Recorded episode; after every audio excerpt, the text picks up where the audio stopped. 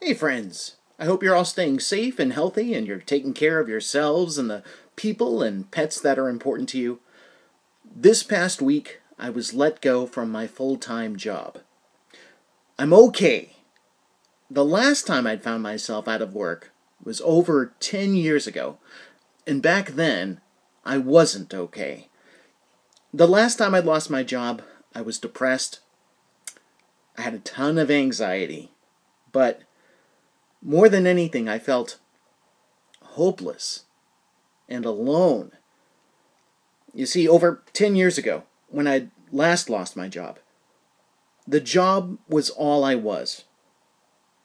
Back then, it felt like a good portion of my identity was this person who sat in a cubicle and did his work and got along well with his colleagues. And when all that disappeared, I felt adrift and lost. It was awful. I was, was eventually able to land at another full time job. And the first day I started training for that new job, I, I began to work on my first novel. I was literally sitting in my car on my lunch breaks editing Unmagnificent Lives, which is which ended up being my first self-published novel.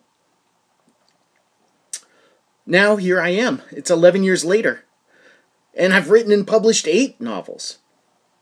And I've been a senior music journalist for over 5 years.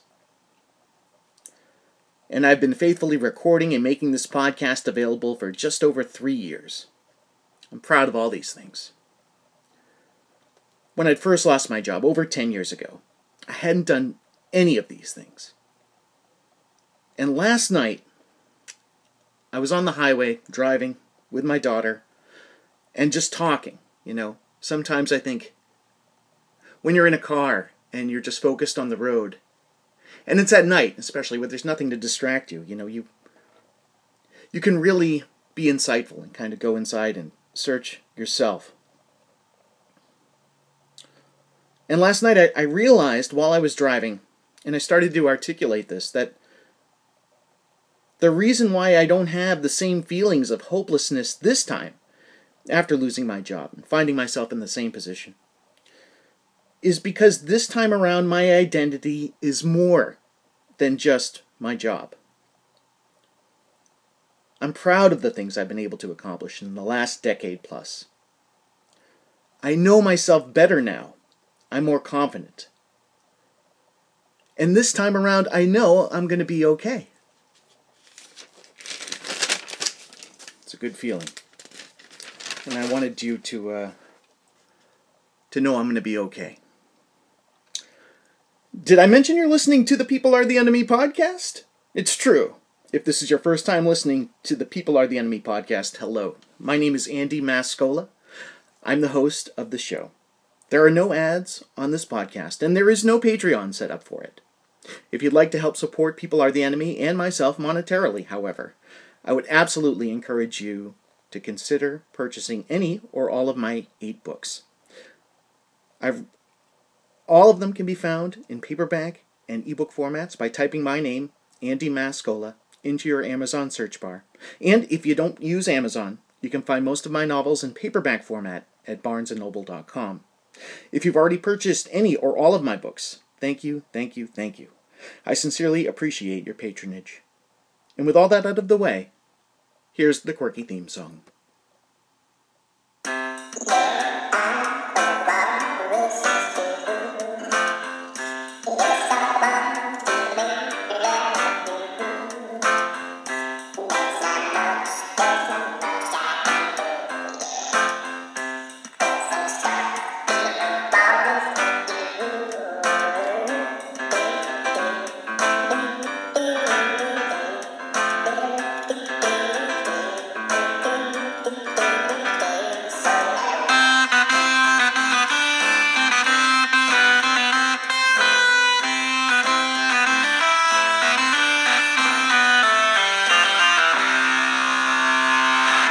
People Are the Enemy listeners. This is episode 157 of the People Are the Enemy podcast.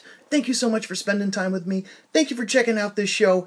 I sincerely hope you are doing well. I hope you enjoy spending this time. I think you've made a good decision picking this podcast. It's it's obviously a little different. You know, we haven't had a guest on in a long time, but that doesn't mean that we're not going to soon. In fact, I just spoke with somebody last weekend regarding coming on this show, and I only I only mentioned that uh, if only because it had been a while to since I, I, I talked with somebody who I'd hoped to have on as a guest in kind of um, and and this person was kind of didn't know the show was a little bit unsure of uh, of what it was about and who I was and kind of wanted to speak with me in advance if only to get a feel for I guess who I was and what I was looking for from them in terms of their appearance on the on this podcast and uh, I got I got to tell you guys like I I am not I am not good in those positions because I got this person on the phone after um, some back and forth, and uh, and I was just I just couldn't shut up. I like I couldn't I wouldn't let them speak. I was just so excited to have this person on the phone, and I so badly wanted them to understand um, how big a fan I was and how how great it would be if they came on the show to talk with me. And uh, I, I frankly embarrassed myself and I ended up having to apologize and, and say, listen, I, I, I'm sorry. It's just that I'm very excited to speak with you. I think, uh, I think it could be great, etc., etc. And fortunately, this person had a good sense of humor and understood that I was, uh, uh, over enthusiastic and, and, um, a little nervous because I definitely was.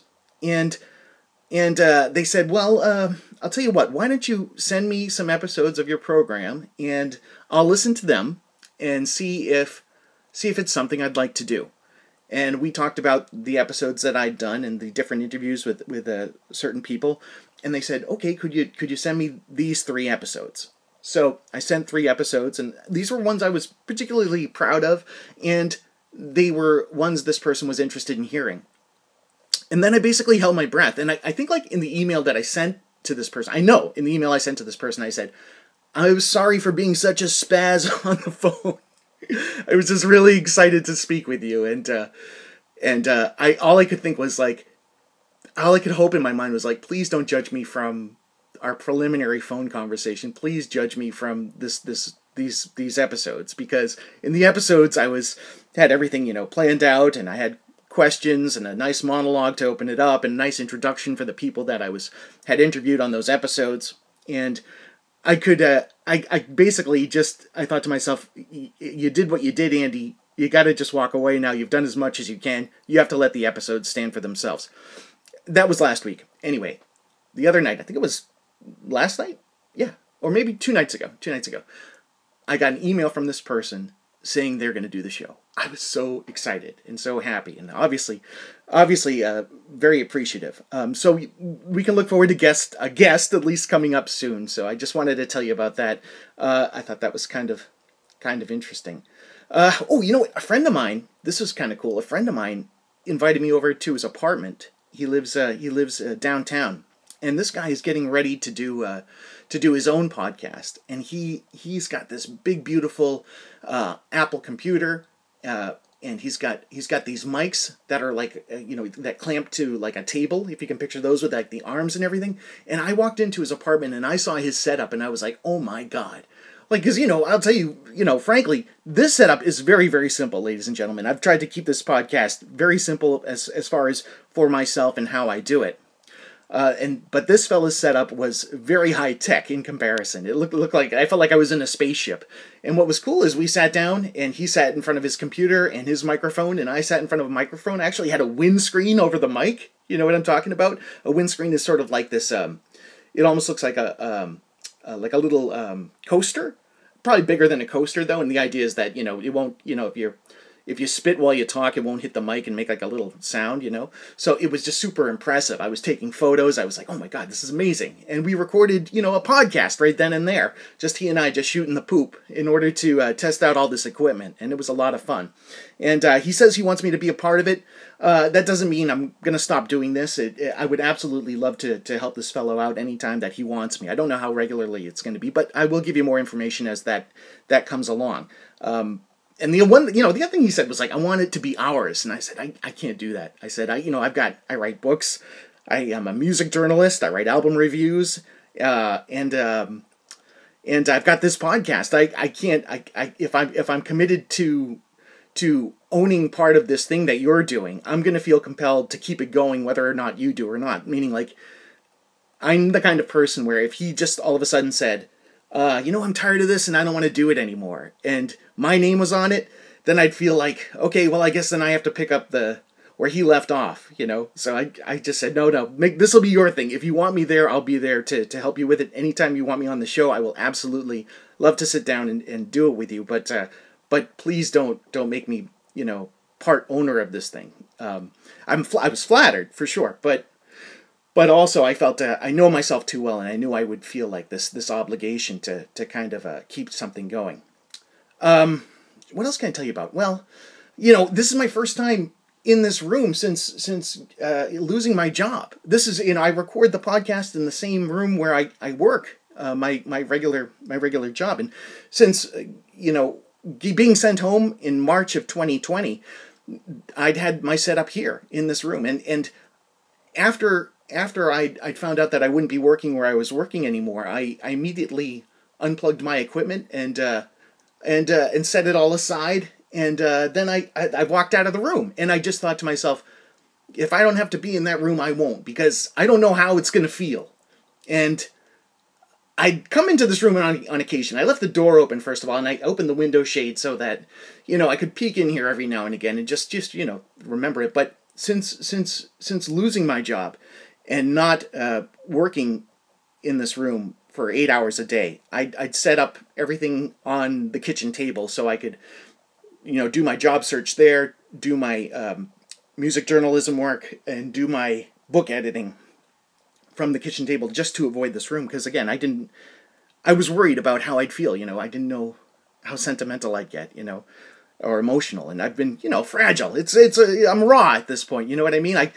I, like I said in the monologue, it's it was just last night that I kind of came to the conclusion that you know what I'm going to be okay, and the reason I'm going to be okay is because of of the things I've done to build my self confidence over the last decade plus. But anyway, so this this is my first time in this room, and while I was setting up the equipment, and it's not much, it's nothing compared to what my friend had that I just described. It's, it's such a simple setup here. Um, but I I looked around and I thought to myself, you know, this feels okay. I'm all right, and uh, and this is this is my room, and this is this was my the room I worked in before I was working from home. It was the room I worked in while I was working from home. And now that I'm not working from home anymore, it's just it's going to be the room for the uh, to do record the podcast and do my, do my editing and whatever else I need to do. And it feels all right to be back in here, but but in all honesty, I was a little trepidatious stepping back in here. I don't know if you're that kind of person where you you, you feel like you know obviously uh, places hold meaning and um, and you, know you associate things i suppose with you know if something good happens in a place you have a good feeling when you go there and if something not so great happens in a place then unfortunately you've got that not so great feeling. And i i'm not sure if i'm if i'm that type of person all the time. I think sometimes i am and i was concerned that perhaps i i would be uh, i would be a, a, little emotive or emotional sitting back in the seat. Um, but uh, i'm okay. Everything's all right uh, oh you know what i saw a really good movie this week and uh, maybe you've seen it, uh, King of Staten Island. It's a it's a Pete Davidson movie. You probably saw the ads for it. I think it's a Judd Apatow film, or at least Judd Apatow produced. I I I I I hadn't had any initial interest in seeing it. I suppose when it when it first came out, but but I think after hearing some some buzz about it and realizing that like whenever I see Pete Davidson on SNL, I'm, I'm like, this guy's pretty funny. He's all right, you know. I, I thought I'd check it out, and that that and the fact that it sort of like was ran parallel to his own life story. You know, it wasn't necessarily a biopic per se, but I don't know if you know Pete Davidson. He's a, a, a, a comedian who's on Saturday Night Live. He's one of the the, uh, the players on that show, and uh, and his father died uh, in 9-11. He was like a, a firefighter, and and in this movie the King of Staten Island, he plays a character whose father was a firefighter and had passed, and he's dealing with all these emotional um, emotional things, and uh, and you know basically uh, trying to figure his life out, you know. And uh, Bill Burr is in it too, and Bill Burr, I'll tell you, like Bill Burr is a comedian. I like him sometimes. You know, I used to listen to his podcast regularly, uh, the Monday morning podcast. I was always impressed, if only because he turned on the mic and just talked. He talked a lot about New England sports, and I don't really give a crap about that. So, um, so I, I eventually I, I dipped out of it. But uh, I thought like, oh, he's oh, Bill Burr's in this movie. He might have a small part. Well, no, he had like a huge part, and he was very, very good. I was like, holy moly, Bill Burr is good. He plays like a a firefighter, uh, a divorced firefighter, and um, and he uh, this isn't spoiling anything, but because uh, you can you kind of know it as soon as it, it begins. But he sort of strikes up a relationship with with Pete Davidson's character's mother in the film, and uh, and Bill Burr is very good in this movie. Uh, I, I, will say that. And Pete Davidson, you know, is is very compelling to watch. I, I can't say, you know, like that he has like a that he expressed a huge range in this film. I mean, obviously, you know, he had to express anger and uh, and he did that quite well. He was able to tap into that. Um, but mostly he was just kind of like uh, sarcastic, you know. he was just kind of like uh, um, just like a dry, dry, dryly sarcastic, I suppose is the best way to describe it. But good, a good film. I, I liked it a lot. King of Staten Island. Uh, I recommend it. Let's see, what else can I talk about with you today? Uh, I've been taking long walks with the dog. That's been a lot of fun. I've been enjoying that uh, since I've been able to have more free time. I have been looking, like I said, for um, for full time work in the mornings. In the afternoon, I pick up my daughter from her job, and uh, that's quickly becoming my favorite part of the day, the day. When I get in my car and I drive to my daughter's work, and I pick her up and she gets in the car and she's smiling and we're together and it's like this feels so good. And I told her, I said, this is quickly becoming my favorite part of the day. I've been lucky to spend a lot of time with my my kid, which is nice. And then what we'll do is we'll come home from work, or she'll come home from her work, and I'll I'll take a break from the job search, and uh, she and I will make ourselves lunch, and then we'll take the dog on a long walk. And when I say like a long walk, we'll go on like a two hour walk, you know, and we'll pack treats and, uh, you know, um, poo bags, you know, and uh, even like, even the last couple times we've gone, uh, I've brought like a dish. My wife has this like collapsible rubber bowl that's on like a, a hook, like, um, like a clamp. And basically, I've, so I've got the, um, the leash and the leash is uh, has is like one of those um, recoiling leashes, almost like a um, uh, shoot, what do you call them? Like a measuring tape, if you can picture that. So it it it, it uh, you've got a little switch on it. You can reel it back in and out. So it's a bigger contraption. And and what I've done is I've attached like a little uh, a satchel to it that has poo bags in it that my wife got. And the other thing that attached I've attached to it is this rubber bowl. And I'll bring like a um, a thermos, like a small like you know, like the kind of thing that you'd, you'd have uh, um, to go on a hike with, and I'll have that in my jacket along with the treats. And uh, if we feel like the dog needs a break and is getting thirsty, we'll we, will stop and we'll we'll open up the bowl and pour some water in there, and the dog will have a nice drink. And then we'll uh, we'll fold up the bowl again and keep walking. And that's been fun, and it's been good. It's been spending time with my kid and talking, and uh, just really connecting and uh, and making each other keeping each other upbeat and feeling good, which is nice. And she's been she's been wonderful, wonderful as far as um, knowing what I'm dealing with and keeping my spirits up, uh, which has been uh, I've been very very appreciative that she's been doing that. You know what I saw the other day, and uh, I heard about this show on NPR, and I remember hearing about it before, but they were talking about the show Cops, and I don't know if you remember the show. It took place like in inner cities.